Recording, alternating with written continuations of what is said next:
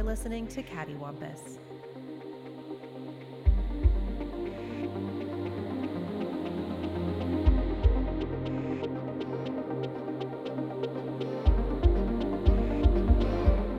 Steve, you like Jean Claude Van Damme? Or I- did?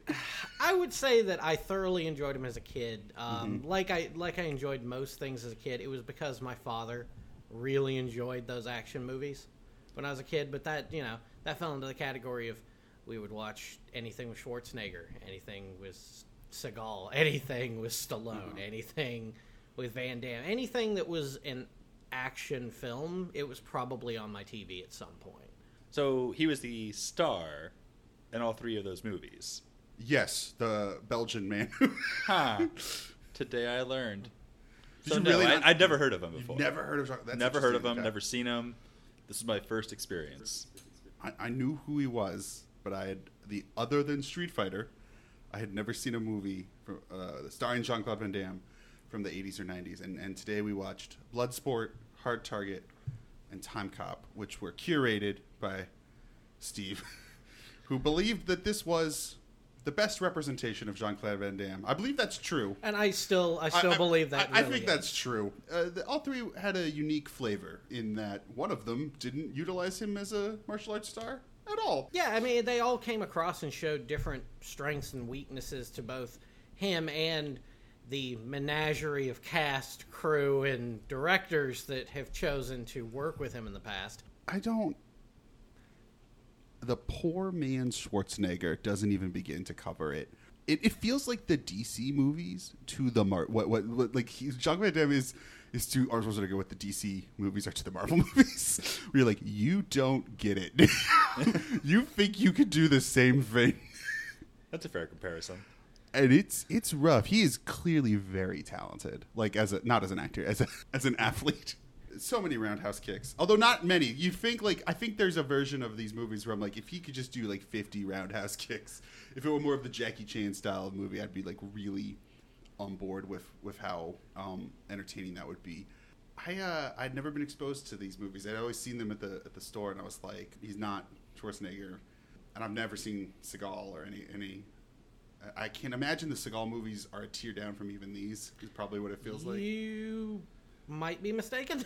Really, Uh, they're depends better than the- this. Uh, the Seagal movies are different. They're different. Okay. Seagal doesn't feel like he. If Seagal isn't as athletic by any stretch of the imagination. No, he does seem like a man who lets the fight come to him. he's not as athletic. I feel like most of his films involve him just snapping people's necks. Like that's his go-to martial arts move. Is it even a martial arts move? yeah, right. It's got to be. I mean- I mean, yeah. I, you know, I don't know, One and frankly, I don't know enough about martial arts to refute that. So like a I'm not going to be the guy more- that tells you, no, you, neck snapping is clearly a barbaric. I mean, it that- has no place in the martial sciences. That martial science is that is that specific to Bloodsport? I had never I had heard never heard that anywhere but Bloodsport. Uh, this so- in, in Bloodsport, which is essentially Enter the Dragon, but legally sanctioned by many countries. Apparently, they keep calling it the martial sciences, which is an interesting tactic. The villain neck snapped a bunch of people. He seemed to know martial arts. I don't think it's a separate. I don't think it's a separate move from from martial arts, right? It's not like I learned martial arts and then someone else taught me to neck snap, or maybe Maybe he just does that to end his fights quickly. he did. Well, he did to prove his strength and power. He was an interesting villain. I mean, a fatality is the way that you end most Mortal Kombat He- matches. So, Yeah, but I don't remember. so my the- clearly my knowledge of martial arts begins and ends with Mortal Kombat. But I don't- I did not see one spine get ripped out of a single combatant in Bloodsport. Therefore, I'm going to go ahead and give it a three out of No, ten. Bloodsport's like the docudrama version of Mortal Kombat. no, like it was weird because like the villain wasn't really the villain, and he just kind of started to cheer a lot. Like he would win and then like be super psyched that he won, which is an interesting take for a villain. Bloodsport is a weird movie, and it's really all over the map, and it kind of reminds me of the movies that like Brandon Lee uh, was in before The Crow, in the sense that you're like, oh, The Crow is going to be like your big like break, where you're in a real movie now. And but I don't did that ever I don't think that ever happened with Jean That never really happened. I think the closest that was I I almost want to say Time Cop was supposed to be that. Uh, either Time Cop or Street Fighter. I would 100% believe that Street Fighter was supposed to be the uh, was supposed to be the vehicle that makes him a megastar. I didn't even know they made that to a movie. Until You didn't just know Street now. Fighter was made I into a knew about the Mortal Kombat. They did it twice, man. The Not with ones, Jean but Claude Van Damme, but there's one from there's one from the '90s, and then there's another one called Street Fighter: The Legend of Chun Li, starring uh, Kristin Kreuk from Smallville fame. How did I miss and these? a sex cult of some kind. Chun Li was in the sex cult. Chun Li herself. I believe. What about Blanka? Uh, I would assume he was the one running the sex cult. That guy does kind of look like Blanka from like the Street Fighter One movie. Like, he kind of looks like that guy who goes into the machine. Yeah. Charlie. So anyway, there's there's a whole massive Street Fighter movie, Corey, that uh, we we didn't elect to watch mostly because it's kind of established already as like a cult classic, and these don't seem to have a huge cult following. Right. You don't see these brought up. Yeah, these these movies have kind of been forgotten, but these were particularly um Bloodsport. These were like relatively successful movies that obviously like spearheaded this guy's career, and and I do find it fascinating that there was an appetite for this because I didn't find the action particularly compelling in any of them. A Bloodsport was fun, but like. No joke, like half of the fights are out of focus. Yeah, no, I'll give you that They're, they're for like, sure. or the camera just doesn't catch them. Like they they leave the space of the frame, and the camera's like, yeah, they'll come back. You can, you can also clearly see the they're holding their punches or holding their kicks. You know, they're not supposed to actually be kicking or punching each other, but it's really obvious that the people on screen are not physically touching each other, and they're just yeah, like, there was this- definitely a level of uh, of WWE to some of those fight scenes. It was heinous. It ruined any sort of action enjoyment I would have had from that movie because almost every contact, with the exception of a few close-ups, you can tell that like they didn't really contact. You know, wait half a second, and then the actor reacts as if they actually had been punched or kicked. It was like, oh, okay, maybe it was just this one shot, but the whole fight sequence, it's this way. Well, it's like this weird thing where they're all in slow motion, and this happens in Hard Target too, because you know John Woo directed it, and boy, is there a lot Half of slow that motion. movie was in slow motion. Had that mo- movie not had slow motion in it, it would have been 45 minutes long. I know, right? no wonder so much was cut out of it. But like slow motion doesn't really add to the drama of a physical fight because you're taking an action that should be quick and impactful and brutal and you're slowing it down to a balletic thing on- on top of the fact that you're already shooting something where you're reenacting it and not doing it for real. So it doesn't it's it sells the lack of impact. It's like selling you the falseness of it because mm-hmm. like one of the things about like choreography and other action movies is they try and hide the fact that they're not being hit. These movies seem to revel in these long slow motion shots of people just not being hit. And I was it was I was thinking about it when I was like, do Schwarzenegger movies do this? Because they don't do a lot of hand to hand fighting in Schwarzenegger movies. I guess that's how they get around it.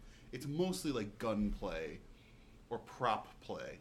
He throws a steam pipe into a man and tells him to lay off some steam. Mm. yeah, well, yeah. When you really think about it, I don't know of too many films outside of the martial arts community that really revel in this idea of we've got to get as close to each other as possible in order to simulate contact. At least in the you know late '80s, early '90s style of cinema, um, or at least for that particular genre of action film. Well, unlike it's interesting because unlike Schwarzenegger and Stallone, this guy is a martial artist. Stallone, Stallone and Schwarzenegger are famous for how in shape they are, and. Jean Claude Van Damme is famous for I actually am a martial artist. Like I can actually roundhouse kick you and do the splits, a tactical move, proven successful.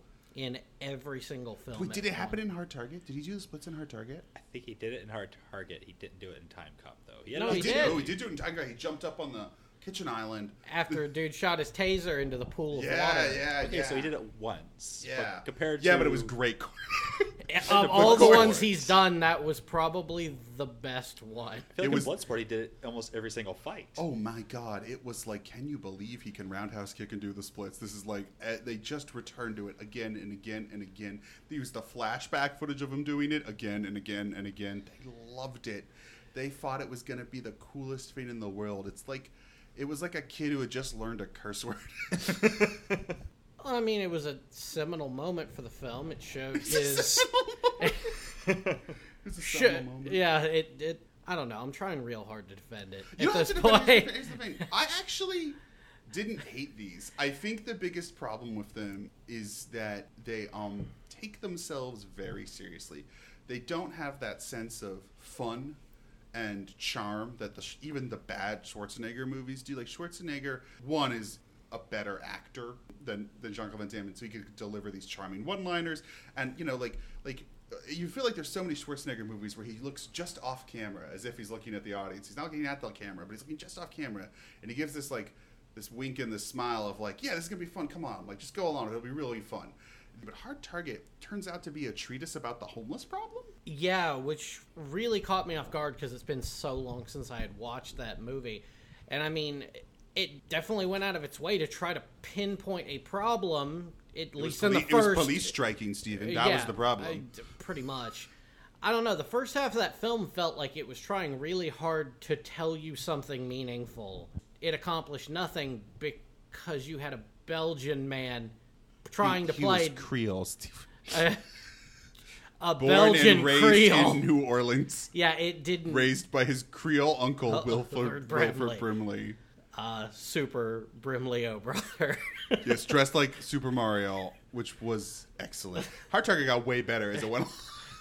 From about the midpoint on, when it was just all John Woo action all Mm-hmm. the time, and it stopped trying to take itself seriously, it became an infinitely more watchable film. The beginning, where it was Jean Claude Tr- Van Damme trying to carry a It was the noir doc- story. It's a noir story based on the documentary Dark Days about the homeless. Um, th- these movies aren't as fun as they should be, especially for what they're about. Like Time Cop is a movie about a time cop who stops time crimes, and it takes itself real seriously. Were there any jokes? Like, did did Van Damme crack any jokes in Time Cop? I don't recall um, any. d- to the extent of he used shot somebody in the crotch and then said that's gotta hurt. Yeah, that's so, a joke. Stellar. So, so no. It's a crappy one-liner. It's not even a one-liner. It's like anything you would have done to him, you could have said that. Like, it, like it, even the worst Schwarzenegger, like he shot, he shoots an alligator and goes, "Your luggage," and you're like, right, because that's specific to an alligator. Right. Chill out. Chill out, yeah. Well, Mister Freeze is a That well, that's a whole different conversation because Batman and Robin was literally nothing but one-liners. ice to see you. Um, What killed the dinosaurs? The, Ice Age. That that's a reach. Because that's like not even relevant to what he does. I believe something crashes through a window. He Yes. doesn't free- he doesn't freeze shit when he does that. He doesn't freeze a goddamn thing. He goes, "What killed the dinosaurs? The Ice Age." And I'm pretty sure a, sh- a rocket ship crashes through the roof. Like I'm trying to imagine, like like if I were ten, if I'd be super into this. And I'm thinking I might have been into Hard Target a bit. The action just escalates because at first you're like, this is going to be, I guess, kind of a realistic like crime movie, and then he like you know roundhouse kicks somebody off of a motorcycle bike, and you're like, oh, that's a little bit above reality. And then fifty thousand men appear with guns hanging out of things, and, And you're like, oh he- my god, the cop died, and then he's like, him on a chase, and then he's on the motorcycle, and then he's standing on a motorcycle for like minutes at a time, firing, and then he jumps over a car and screams, "Yeah!" like Aquaman. Do you think those? Do you think this will ever come back? Do you think like we'll ever get nostalgic for this? No, unfortunately, I don't. I, I don't ever see a time where people are just going to be like, you know what, I really want to do? I want to have a bad Jean Claude Van Damme weekend where I just sit down and watch I mean, we just did. in the interest of science. That's true. yeah, no, I don't see these holding nostalgia. The problem is, is that these were made. I, hate to say it like this, but in a simpler time. it's a simpler time in America and Hong people, Kong. People wanted less out of films. They they apparently did, or else Jean Claude Van Damme would not have had a career that went even an nth as long as it did. The bar was impossibly low. I mean, this makes we were talking about it. Like, I've laughed now when I hear people like talk about like how Zack Snyder and Rian Johnson have ruined things, and I'm like, at least those movies were movies. I guess that's just the way of it. Is I mean, you know, you look at cinema over the last hundred years and how it's evolved. It's gone from you know jilted, you know, I say my line, now you say your line. Oh, the mid Atlantic, the transatlantic, yeah, the accent- transatlantic accent. to you know we're actually anchoring ourselves to a character. We're trying to tell a story, a narrative. There's an idea here. We're going somewhere with it. And then I guess in the 80s, everybody was on, you know, blow flowed like water. And Jacques Van Damme can tell you about that. yes, that's true. And, you know, it was You a lot s- easier to get crap made, apparently. You could see the cocaine addiction on his face in Hard Target. yes, you could. It Uh, was particularly bad. Who was it who pointed out? Somebody pointed out that like Time Cop looks like it was shot ten years before Hard Target. Hard Target was some rough times for Jean Claude Van Damme. Oh no, ten years after. Oh, 10 years after? Yeah, Is that what it, it- was? the movie looked like when I first saw it. When I, the It's the first five minutes, I thought this movie had been shot ten years after Hard Target. Oh, Imagine no. my surprise when I find out it's actually relatively close on the Yeah, time. they came out like a year apart. Yeah, that's that was mind blowing. I like the idea of them. I, I gotta say, like after this, you may have not converted me. They're kind of quaint. Yeah, I, Like- I- like- I like- think that's the best way to describe them. Actually, I is- know when you're like into simpler times, like it's it, film got film has always and all art forms do this. They get more sophisticated as time goes on. Right. And so it's just a level of sophistication. And there's definitely like exceptions to that, where there's definitely better action scenes before Bloodsport. All right. But overall, people were like, yeah, "This is fine. We don't really know what this is supposed to look like because he's really the first. And that's the other thing too. Is, is since Bruce Lee, had there been another martial arts star in America?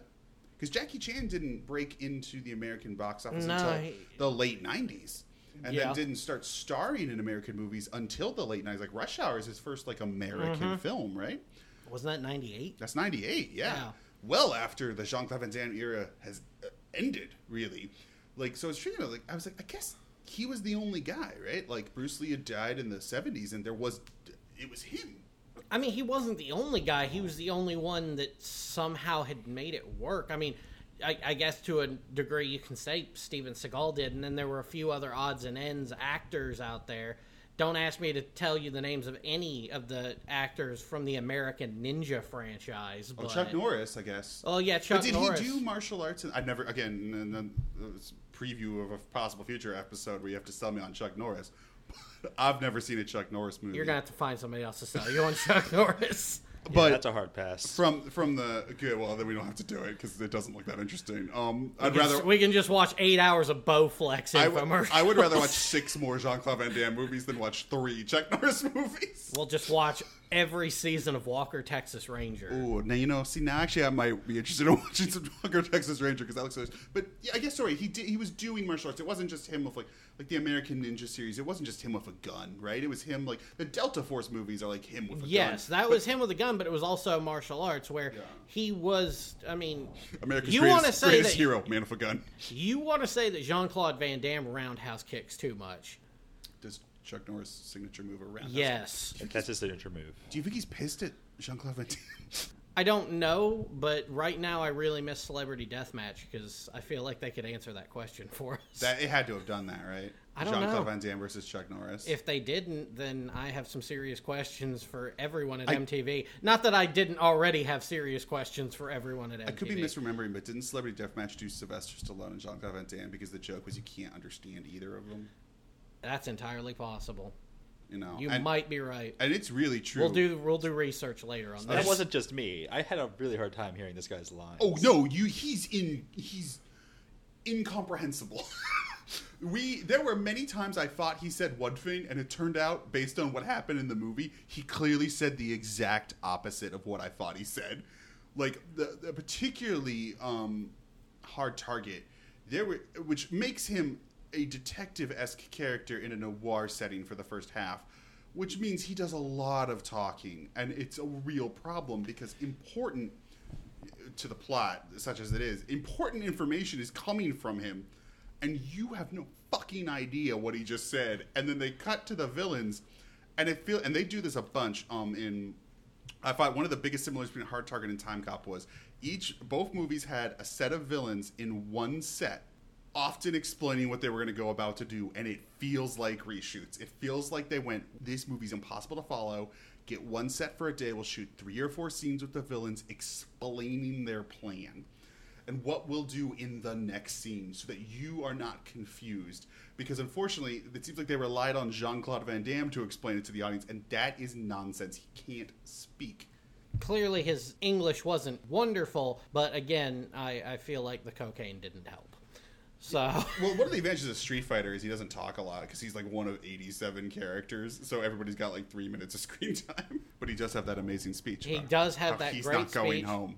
Who's coming with me? We can go home. I don't know. Maybe it's just me, but it, for the most part, He's I can more understand. understandable in Street Fighter, right? Yes. Maybe it is the cocaine because that was the height of the cocaine. Maybe he needs cocaine. This is like when I discovered with Sylvester Stallone. Do you remember how the PlayStation 3 could do just very easily without programming the 1.5 fast forward and it still played the audio?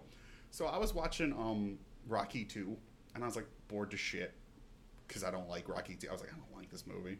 It actually might be my least favorite Rocky. I know I know there are worse Rocky movies, but I think Rocky 2 is the one I would want to watch the least. And I just hit 1.5 as he was talking. He became completely comprehensible. It sounded like he was speaking like a normal human being. So when you play back his voice At one and a half 1.5 times speed, he sounds completely normal and comprehensible. Why? The sentences strung together perfectly. So we started skipping other parts of the movie where we knew he talked, like previous scenes. We are like, let's do it again. And it worked. Like every time we were like, what the fuck?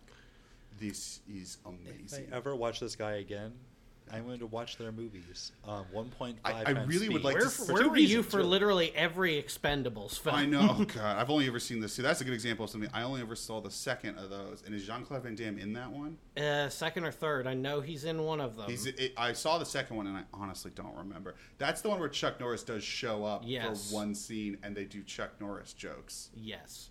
in their movie. That's a perfect utilization of Chuck Norris. It reminded me of in X Men: The Last Stand, where the Juggernaut said, "I'm the Juggernaut, bitch," and people in the audience um, booed. Yeah. That's funny because my uh, my audience They they, all cheered. cheered. Yeah, I was in an audience that um, it, I remember specifically. I was in San Francisco and I, when I saw it, and I was in the X Men: The Last Stand audience, and I had an audience that turned on the film real quick, justifiably so. It's a terrible film. Yes. but you could just feel it. We were all in the theater like. "Oh, God, it's like this. Like it was that angel scene where they did what two flashbacks in a row. They did the the Jean flashback. Yep. And then they immediately cut to an angel flashback, and he goes, "Oh God, my son, not you, a mutant." And it went to credits, and you could just feel the whole audience go, um, "Oh no." Like, ugh, it's gonna be like that, and there's like two hours of this, or two and a half hours of this. Oh no! Like you just, you just knew it was such a, and, and it was one of those things where that juggernaut line. That's when the audience turned, and I remember when they did the. It's not a post credit sequence, but it's like right before the credits where Magneto almost moves the chess piece, and it moves. People groaned. Anyway, Jean Claude Van Damme. Yeah. JCVD, which isn't actually shorter because it's the same amount of s- syllables. So yeah, I, I don't know. the muscles from Brussels. it's, it's Van That, see, that's better. His name is Van Damme. Van Damme. Jean Claude Van Damme. I'm just going to call him Van Damme. Do we know is that his legal name? It's not. His name is Jean Claude Camille Francois Van Varenberg. Oh well, Van Damme was the wiser choice here. It's like Schwarzenegger. I mean, he talked about that where he was like, "Yeah, nobody, nobody, people are like, oh, they're never gonna hire me and all this stuff." And now it's like, like as a kid, I learned how to spell that name specifically. Right. I worked on it. I was like, I will learn how to memorize. I will memorize how to spell his name correctly. I don't think I ever put that much effort into Well, it was always on the VHS boxes. So there was like these VHS boxes, and it was like it was because it was so long. It was on the side of it, and it would- took the whole Yeah, it box. took It would the take whole the whole box. box. Yep. This is my childhood. Instead of watching Van Damme movies, I was watching Last Action Hero on repeat, going, "Why doesn't this work?" It's a good satire. I'll, It's- I'll give it that. Well, it's one of those Shane Black scripts, which kind of like bounced around a lot, and you we could feel that with Hard Target. Hard Target's not Shane Black, but it feels very much like it's supposed to be a Shane Black movie. Specifically when the detectives are on strike, and the one good detective is working on her birthday, and she has a cake of sorts with a candle. Yeah, it looked like a it looked like a honey bun with a candle in it. Yeah, one candle, and she was about to sing "Happy Birthday," and then John Van Damme appeared like a teleporting vampire in front of her, and uh, and she put the cake with the candle still lit in her drawer, her desk drawer, and closed it shut, only to find it later that her desk drawer was covered in smoke.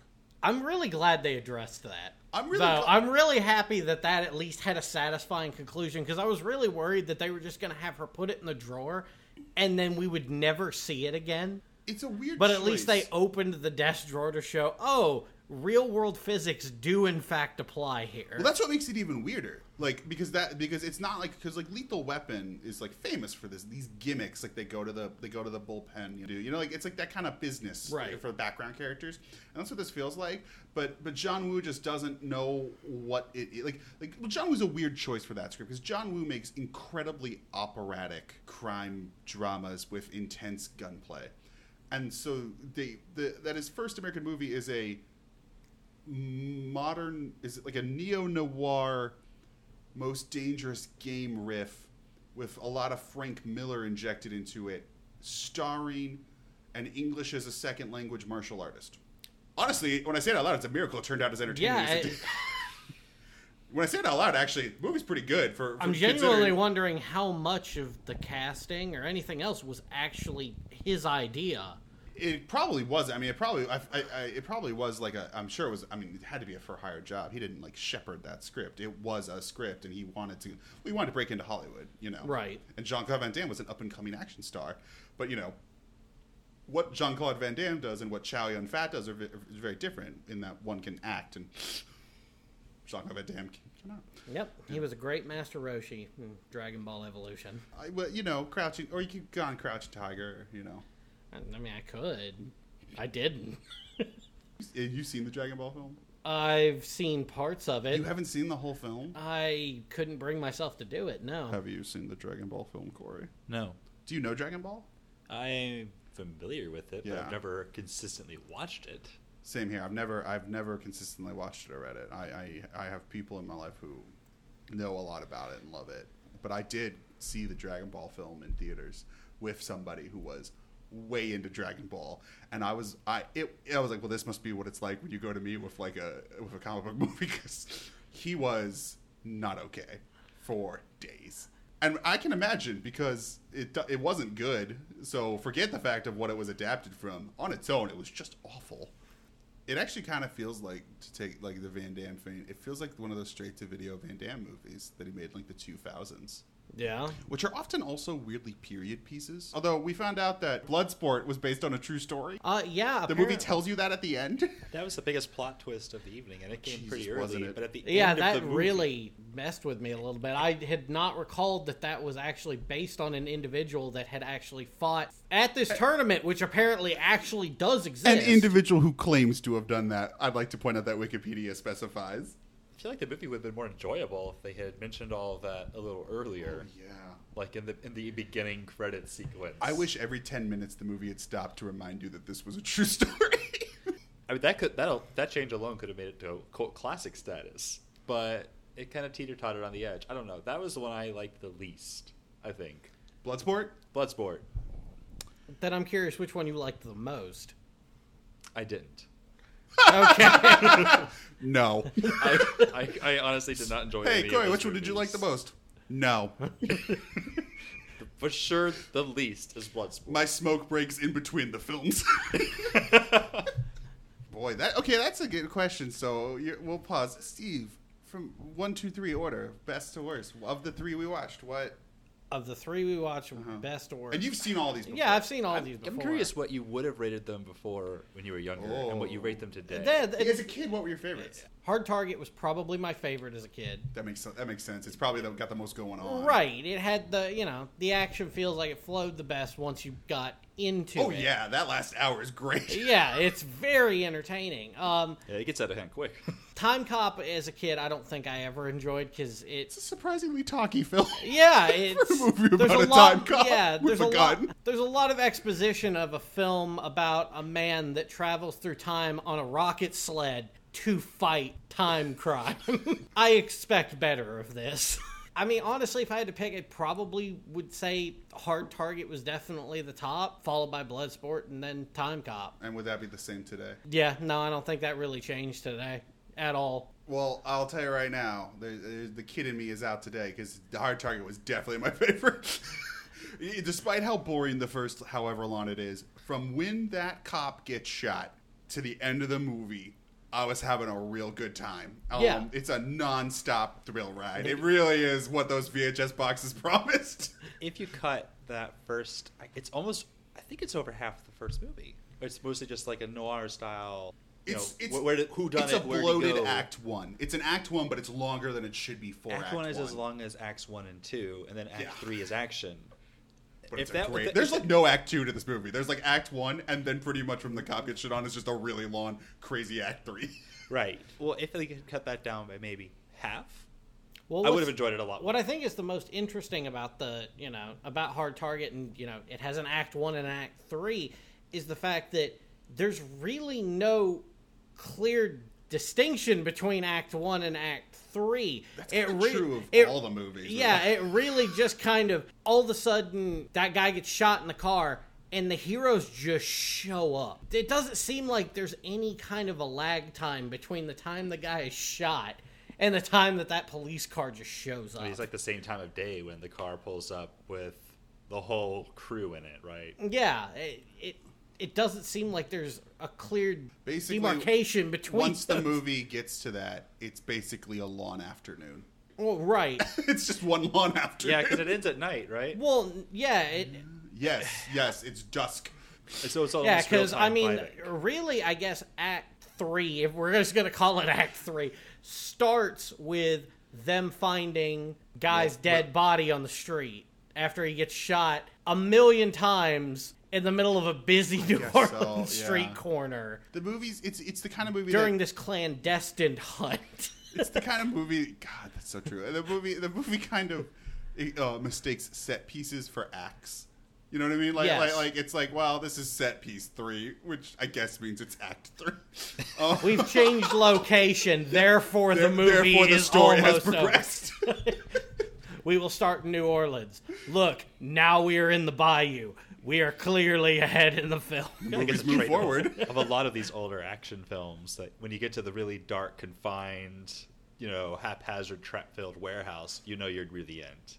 It's Oh, yeah. dark. There's well, I mean, all that's sorts true of of even the early hide James Bond films. Look, we found his lair. Yeah, it, it's like Terminator Two is like the really good the example of like a good version of this. It's like you get to that steelworks and you're like, oh, okay, so we're we're getting to the end, and obviously that movie's correctly paced and well made and well acted. But you know, like like it's something that that all all action movies of this era are kind of whether they're good or not follow this pattern of of okay, well we were out in the open, um, or we start in a city, then we're out in the open. Now we got to go to the steelworks. We got to go to the steelworks. I blame James Cameron. And what's where the industrial zone? That's how. we Yeah, there all has know as to the be an audience, industrial, this is but the that's- end. This I- Terminator. Two did the same, or Terminator One did the same thing too. Now that I think that's about right. it, is there an action film that doesn't end that way from the 80s or 90s?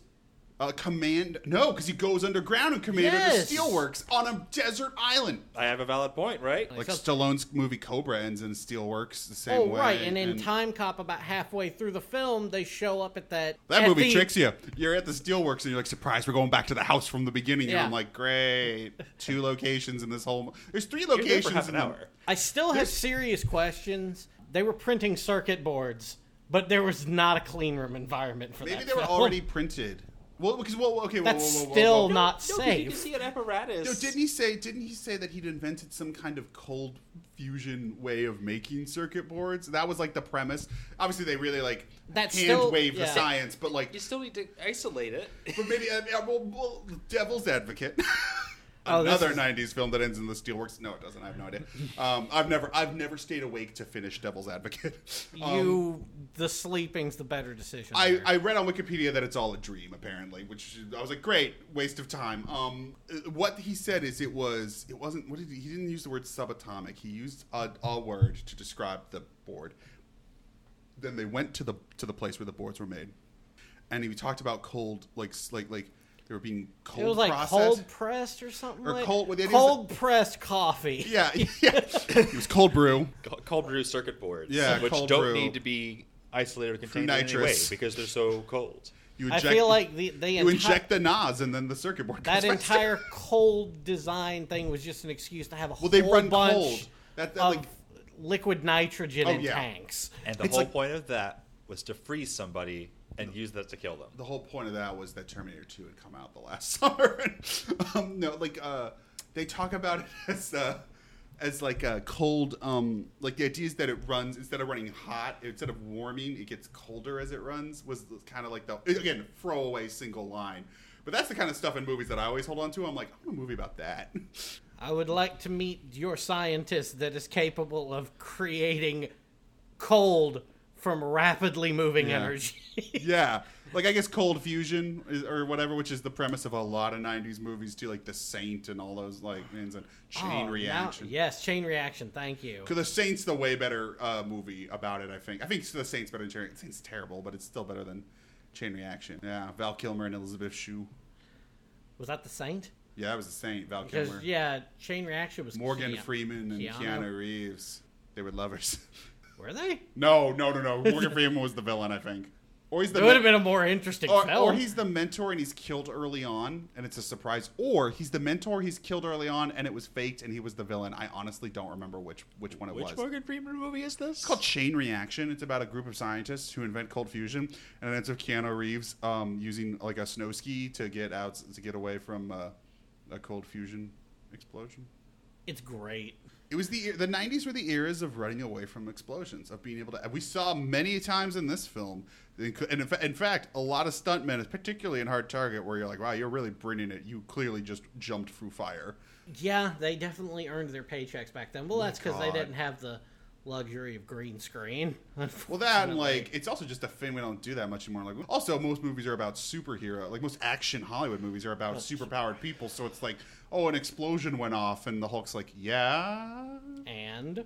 In a weird way that uh, the superpowered people like it's coming back around like captain america is now all about like intense hand-to-hand choreographed combat. Yeah, oh yeah, you're right. like, that's like captain america's bread and butter it's all about like well captain america and another guy are gonna like gonna do an intense knife fight that was not an intense knife fight in Time Cop.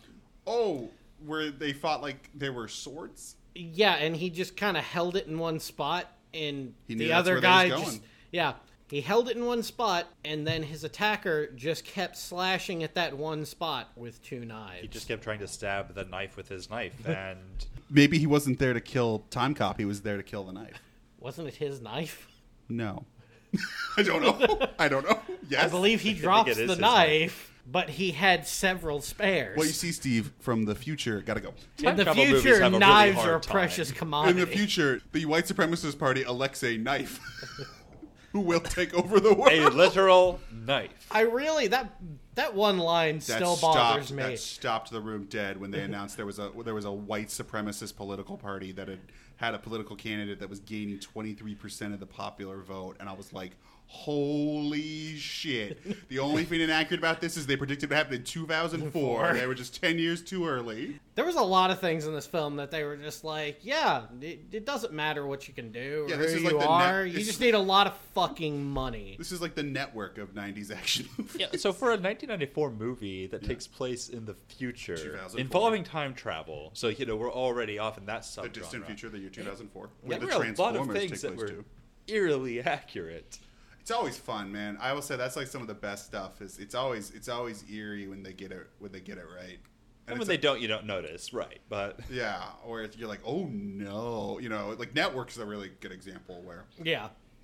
like, particularly like I've read like like you can read articles about reviews of the movie Network, and critics will say this would never happen to journalism. Corporations owning multiple news media outlets and controlling the narrative that'll never happen. And I was like, oh, oh, oh, Oh, no, no. oh no, we live in 1984, don't we? that used to be thought to be impossible. That's my reality. Yeah, yeah, and a movie a movie that was about that people called people called unrealistic. Uh, they said the same thing about what was it? Uh, let's see, Star S- Wars. S- And they were right. Right, they, they were It didn't happen. no, the net was Sandra Bullock about Oh, somebody she ordered pizza from pizza.com? Yeah. and everybody, and all of a sudden, everything about her life, ever, her, her accounts, her information, her whole life. Someone might know everything about you and use it against you. Yeah. Wow. I would say that, where here's where that movie missed the mark. It's unrealistic because um, the premise of the movie is that they take all of her data and they erase her, and that's the great terror. And I'm like, that would be such a luxury now. Yeah. Please. I would Please delete thank me. I would thank whatever Russian hacker did that if they if they were like you don't exist anymore. I'd be like, whoa! I'd be like, yeah. no more. What's your Bitcoin debt. wallet? I'm making a I'd be like donation. Jean Claude Van Damme after he hops over that truck and it explodes. And he goes, Yeah. yeah. What a oh man! What a fresh start! What a cleansing digital fire it would be. Yeah, would that would be it. fantastic. I would disappear and you would find me somewhere in Europe under an assumed name. I am Jean Claude Van Varenberg. What, what did we have that erase you from the internet button? Was that um? Uh, Catwoman had it. Uh, uh, uh, Dark Knight Rises. Yeah, It- Dark- yeah, it the- you want the Batman. blank, the clean slate, and, and uh, clean slate protocol. poor Ben Mendelsohn, Catwoman, uh, drops him to the ground and puts her like weird blade heel into his neck, and she goes, "Where is it? Where's the drive?" And he goes, "What? You mean the clean slate?" The program that you put put you, you put into a computer, push one button, and you're erased from the entire world. And, and basically, she goes, "Yeah, that," because he has to explain it because it's not been set up in this film or previous Batman films that this was a thing that the construction magnet Roland Daggett was working on, Yeah, or John Daggett. They changed his name. I'm gonna be honest. I kind of blocked most of that film out of my memory. I am a big supporter of the Bane voice. I like the Bane voice because here's the thing: it's the only thing you're going to remember about that movie, Huh? and that character is now distinct in the movie. For his iron lung voice. Well, I think it's a nice juxtaposition because it, it's an interesting way to, to portray strength. Because really, what it's saying is he's gonna be this way, and he's still like the biggest, scariest thing, and he doesn't need to be threatening. Right. You know, like like, like it's actually more. His voice doesn't need to sound imposing. It's more scarier that it sounds like he's smiling the whole time and he's like lilting, you know. It's the most interesting part of the movie because I do not care about his fusion reactor. Another fusion reactor. I mean, it was better than these Van Damme movies. Again, going back to the point of the sophistication, where it's like, well, at least the Dark Knight Rises like tries to do something. I mean, have we had any action movies? The uh, American, Well, no. I mean, just well, yeah, in general that that fit this. I haven't seen This them, motif. but the the what comes to mind immediately is the old man action um, kind of subgenre. The your Liam Neeson's and your Denzel Washingtons and your so your Takens and your um uh, Hmm. like E- Denzel Washington's in the, the Equalizer film. John Wick, Expendables. Oh, John Wick. Oh, yeah, John Wick. John- I, I don't think of. I mean, I guess John that- Wick is a very simple story. I guess also those are old man action movies, but those are so much so well made, and Keanu Reeves is. I can only assume a vampire, so he doesn't look that old. Right. Yeah, How is it not aged a day? Because there's a painting in his attic that's aging for him. He's old, right? Like he's old. He's an old. He's he. How much older? How much younger than Liam Neeson is Keanu Reeves? Can't be that much younger, right? Or Denzel Washington. They both. Denzel. I mean, they all came up around the same time. They were all in movies in the 90, early nineties. I don't know. I'm not sure. Keanu Reeves is Late 40s? he's fifty three. 53. How? Why couldn't these movies have been like John Wick? Because nobody knew how to do that yet, Is David. Keanu Reeves the best American action star we have hmm. right now? Working, Actually, that's a good question. working right now. Is he the best American from John Wick alone? The three John Wick movies. Obviously, his history with Speed and the Matrix trilogy. Like, is he our best American action star? Of the past decade? I'd say currently working. Like, like currently working because like. It's either him or. Uh, I don't know, Liam Neeson. See, I don't think those movies are good though, and I don't think he's I'm not talking about just those. I'm talking his overall body of work, though. like the Schindler's List actions. yeah.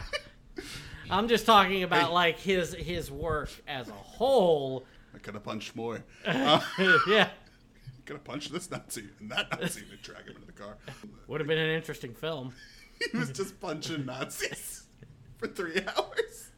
Punch. Well, what do you do at your factory, Mr. Schindler? Punch. oh, you're a true hero, Oscar. but yeah, like I, uh, I don't know about the Liam Neeson because I think those movies are really bad because they have all that quick cutting and I mean I think Liam Neeson's probably in great shape, but he clearly doesn't have any martial arts training. He can't do any of those things. As an actor, he's got more chops, but Well, yeah, but like he's not an action star, like in that sense. Like, like I would say, like it, it's it's like like like like Chris Evans is obviously great as Captain America, but I wouldn't like cro- classify Chris Evans as an action star, even though he starred in eight action-heavy movies as Captain America, or however many there've been. Hasn't Liam Neeson literally played the role of God in one of his movies? he, well, he played, played Aslan the Lion. Jesus. Well, Uh, that's okay. And what about Zeus? I mean, that's oh, right, where he released that kraken or whatever. What happened to that guy? Yeah, the lead actor. oh, Sam that- Worthington. Yes. Well, between that and Terminator Salvation, it was a little rough. I mean, he's still got the Avatar sequels to fall back on, maybe. You know, he's not bad in Avatar. I just think he's miscast. I think it's one of those things where you know James Cameron made him the lead in his movie, and everybody was like, well, He must be the next big thing, yeah. When in reality, he was just appropriate for the role in Avatar. He was just an actor. Where James Cameron was like, "Oh yeah, you'll be great in my movie Avatar, playing this character I wrote," which is why Terminator Salvation. Well, not. That was not the only reason why I was Terminator about to say. I was like, actually, he's like the least of that movie's problems. Terminator could have and should have stopped after the second or third one. You know what? Make make seven more Terminators. Fuck it. Like, I mean, we've got one on the way. Make more. You know what? Never stop making Terminators. Are we already doing that Transformers? That Bumblebee movie looks kind of good. I know. And it's from the direct. Well, it's you know It's direct- bothering me. I saw that. You know who directed it, right? It's Who? the director of Kubo and the Two Strings doing his first Oh. live action movie, oh, and that's why I was like, oh, okay, that's a great movie. I'm because I, I saw the trailer and I was like, I want to hate this, but it looks it kind of looks- it looked kind of good. Right? Yeah, I was you just like, the trailer, it- Corey, for the Bumblebee movie. it looks lighthearted. It looks so far removed from the I Michael feel like I'm Bay losing all credibility with Corey as I keep speaking about. There's this. a Bumblebee movie? Yeah, it comes out this Thanksgiving for fa- it's for families of all ages. Why? Yeah, it's set in the 80s I and was it's joking when I said keep making the Transformers Oh, movies. no, I'm we're never- so done with them. everything will always be made forever. We just have to accept it now. Like, you're not going to outlive any property anymore. You know, there was a time where you probably were never going to, you were going to live and there was never going to be another Die Hard movie. That time is over. There will always be another Die Hard movie. Now, if they're not successful, they may only come out every five to ten years. but like, you are always gonna get another one of these movies. It's like like when I when I started reading comics, somebody told me at a store he was like yeah i'm gonna die with an unfinished collection of action comics most likely because it's gonna keep going. And i was like that's an interesting philosophical point which is i'm gonna get what i want out of like the superman character and he will go way beyond me. Well that is not true of everything. There is nothing that is not true of. That's sort of how comic books are, though. well it's how movies are now. Well, the that's stories how- are cyclic. Um, major arcs, you know, not the down to the nitty gritty detail, but general arcs of characters repeat themselves every so many years in comic books. next die hard movie's a prequel about his origins as a cop I mean, some of the first Superman comics Because I read were from the that. '70s, and what? those are still available on shelves today. So that story I mean, you can of get Superman You can has get been Action Comics on. number one. I mean, it's a reprint, but you can go read that story at Yeah. any time. I'm true. actually doing a Spider-Man read. Finally, I'm finally doing it. I uh, after finishing taking four years to read every X-Men book from start date up through where I started reading. I am now starting. I have now embarked on my Spider-Man quest. I am 50 issues in. Um, it's interesting. Uh, we'll talk about it another day, but um, Yeah. Well, So you started from the beginning. from the beginning, from Amazing Fantasy number 15. enjoy your what 300 issues of Dan Slott Spider. I know, right? It's it's weird to think how that's going to be like a seventh of all of Spider. yeah. How long is that going to take for you to read? Well, X Men took me about four years, and to be fair, there were more continuous X Men books being published simultaneously for a longer period of time. Spider-Man shouldn't take you near as long as X-Men because X-Men had so many like Yeah, there are going to be multiple Spider Man books at a certain point, but it happens later, and there are often fewer that don't run as long. Okay. So that will be easier. And also, I started reading Spider Man at the same point, so I, I, I can actually stop uh, around the. I started with the Straczynski run. What I'll probably do is like reread some of the things I remember really liking about the Straczynski run. So, did you notice what I was mentioning earlier about how some types of arcs seem to be cyclic in comic Yeah. books?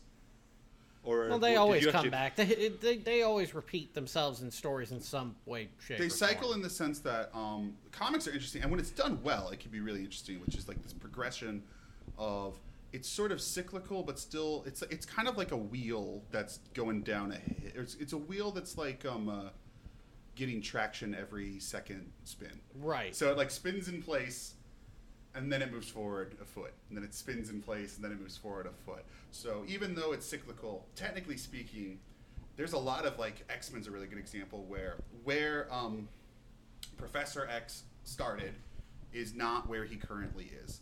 Like he has actually, if in the sliding scale of comic book time, let's say the X Men have been the X Men for ten years, they have basically now these characters have ten years of history to them that you can go read if you want, or what many writers do, and what I'd say the really good writers do is it just feels like backstory in any story you'd read, which is, well, you don't need to know this. So if it comes up, it's a surprise to you. Like they treat it like a surprise. Like someone, you know, you you've read books and seen movies and TV shows where an ex lover shows up. You didn't see their whole relationship for ten episodes of a previous show, but you just get it from context because it's part of the story.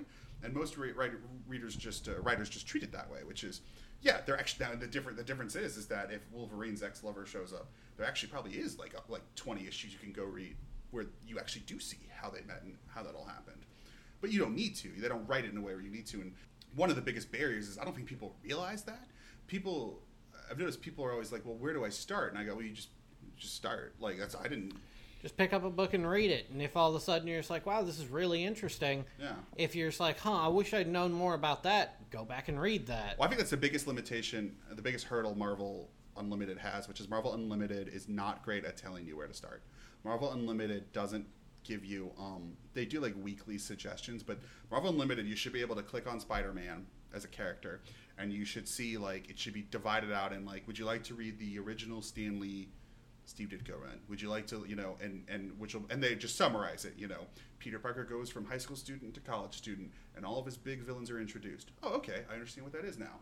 Like, I want to know more about this Pulp Venom thing. Well, cool. Oh, Here's the. Venom saga right here. Yeah, hey, click on Venom. Okay, well, Venom has, and, and it could even say, hey, Venom's been the symbiote's been a bunch of people. Here's all. The, here's here's the reading order, and like you click on it, and here's all the issues with Eddie Brock.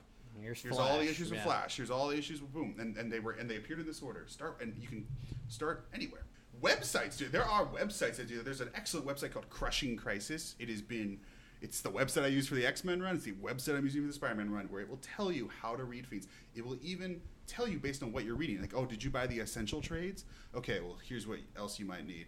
You know, or did you buy X? Okay, well, then this is what you'll need. It's it's an excellent tool. I know we've gotten off topic from Jean Claude Van Damme. No, Damme. I mean, but we're think, way off topic I think Jean Claude. Van Damme speaks for himself. You just can't Not understand it when he does. Um, Well, too long didn't watch. You're not missing anything. I don't think I so. don't I, think I, I would say watch Street Fighter. I would say if you're interested in Jean Claude Van Damme, watch Street Fighter, and you go, hey, that, uh, hey, for the three minutes in that movie, that was kind of fun, and just know that if you wanted uh, that the full version of it's not that fun. Yeah, I'll give you that. Any one of these movies would have been way better if Chun Li showed up, if Ming Na showed up as Chun Li. Or if Raul Julia was always Van Damme's villain, instant A minus to all these movies. If Raul Julia was the villain in all three of these, I would love all three of these movies. I think you just missed Raul Julia. I do. My God. It's not that I didn't have fun What watching a these loss. movies. I just don't think I could ever watch them again. I don't think I would ever have a I, reason. I, to. I could see watching Hard Target again in a few years. It'd have to be a while where I forgot it. I could see it going with a couple of other like-minded action movies. Actually, actually, a really good John Woo trilogy of like fun schlock movies is you watch Hard Target, you watch uh, Broken Arrow, and you watch Face Off. That's a real Yeah. fun trilogy of schlock action. Face Off is so it's terrible, but it's so fun to watch. Guys, we should have watched Face Off. yeah, we should have watched Face Off. well, We should do a remake of Face Off with Jean Claude Van Damme. Absolutely not. yeah, yes, but he can play the brother. he can't play either of the leads. He can't play Castor Troy or I don't remember John Travolta's character's name. John Sean Travolta. Archer. Sean Archer. There you go. Agent Sean Archer. Boy, I remember Face as long as the editors remember to, in post, speed up his voice by one and a half times. Yeah. I- We don't can know if that'll that. work with Jean Claude yeah, that Damme. we should have we should have tested this. I should have busted out a PS3 or something. Uh, I guess we we were not sold on Jean Claude Van Damme, sadly. Um, and ultimately, although though we were, I would say personally, I was reminded of the glory that was the terrible John Woo American action film of the '90s. Corey, were you sold on Jean Claude Van Damme? Maybe if I was really bored, I would recommend it to somebody. You seemed bored today watching them. That's not untrue. But it wasn't like I wasn't having any fun. They were action movies. So it's not like I'm saying these were zero out of ten well, movies. they were action films. They were action films. This was There in fact a film. I did watch it. There was there was gunfire. There were a lot. I mean, a lot of roundhouse kicks. So many. It really didn't disappoint. It got old. It did. It really did. He was doing him at the end of Time Cop, and I was like, eh. I'm not gonna lie. The first time I saw the, the roundhouse kick on screen, I thought, "Oh, cool, he can do that." And then maybe 30 minutes later, I was thinking, "He's Why still is he just doing that?" Roundhouse kicking. You start to question how effective it would be. You're like, hmm, might be effective. Can you do anything else? Have you tried Splits. Okay. I, I know that. You showed me 50 times in the first 15 minutes. You can do a crazy split. and a roundhouse kick. But do you have any other moves? Answer: eh, Not really. Steve, did you sell yourself on Jean Claude Van Damme, or are you done with uh, the muscles from Brussels? Sadly, I think I'm done. I don't know. The the ruby the ruby glasses were strong. Were strong. Ruby here. quartz glasses keeping your psychoptic blasts away. Uh, yes. I definitely enjoyed them when I was a child, Mm-hmm. but it's definitely one of those things that should have stayed in my childhood because when you watch them when you're an adult, you start to see the cracks. Yeah, it, it yeah, they were proverbially taped together films. Um but that's okay. I honestly I had a I had an enjoyable time. Um but yes, I will not be seeking out any more Jean-Claude Van Damme movies. Yeah. I reserve to right to rewatch Street Fighter while completely drunk. Yeah, no, that's fair. That's that's a good drinking film. Yeah. That's a wonderful drinking film. Not really a Van Damme film. We knew since we had already watched it previously, we knew enough about it to know that while Van Damme is billed as the topless star in it, he's It's- it's, an ensemble cast. It's like saying so- Schwartz. It's like saying uh, it's like saying Batman and Robin's a Schwarzenegger film. Not Right. not really the case, sadly. He would have been a great Batman. No, he wouldn't have. What No, that was am talking all- about? The that fuck was- am I talking about? He was a terrible Batman. Although I would say, given who was Batman at the time, he would have been a better Batman. I mean, he certainly couldn't have been worse. no disrespect to George Clooney, who's, a, who's a, from all accounts a lovely, charitable man and an excellent actor and director and many other things. But I think Arnold Schwarzenegger could have literally acted circles around him as Batman. Does George Clooney have something on you? That's not the time. I'll sell you all on George Clooney another day. Okay, I'm David. I'm Steve. And I'm Corey. Bye, everybody. You've been listening to Cattywampus. You can follow us on Twitter, Instagram, Facebook, and Tumblr at CattyWampusPod. Email us at cattywampuspodcast at gmail.com. Music by Tilly.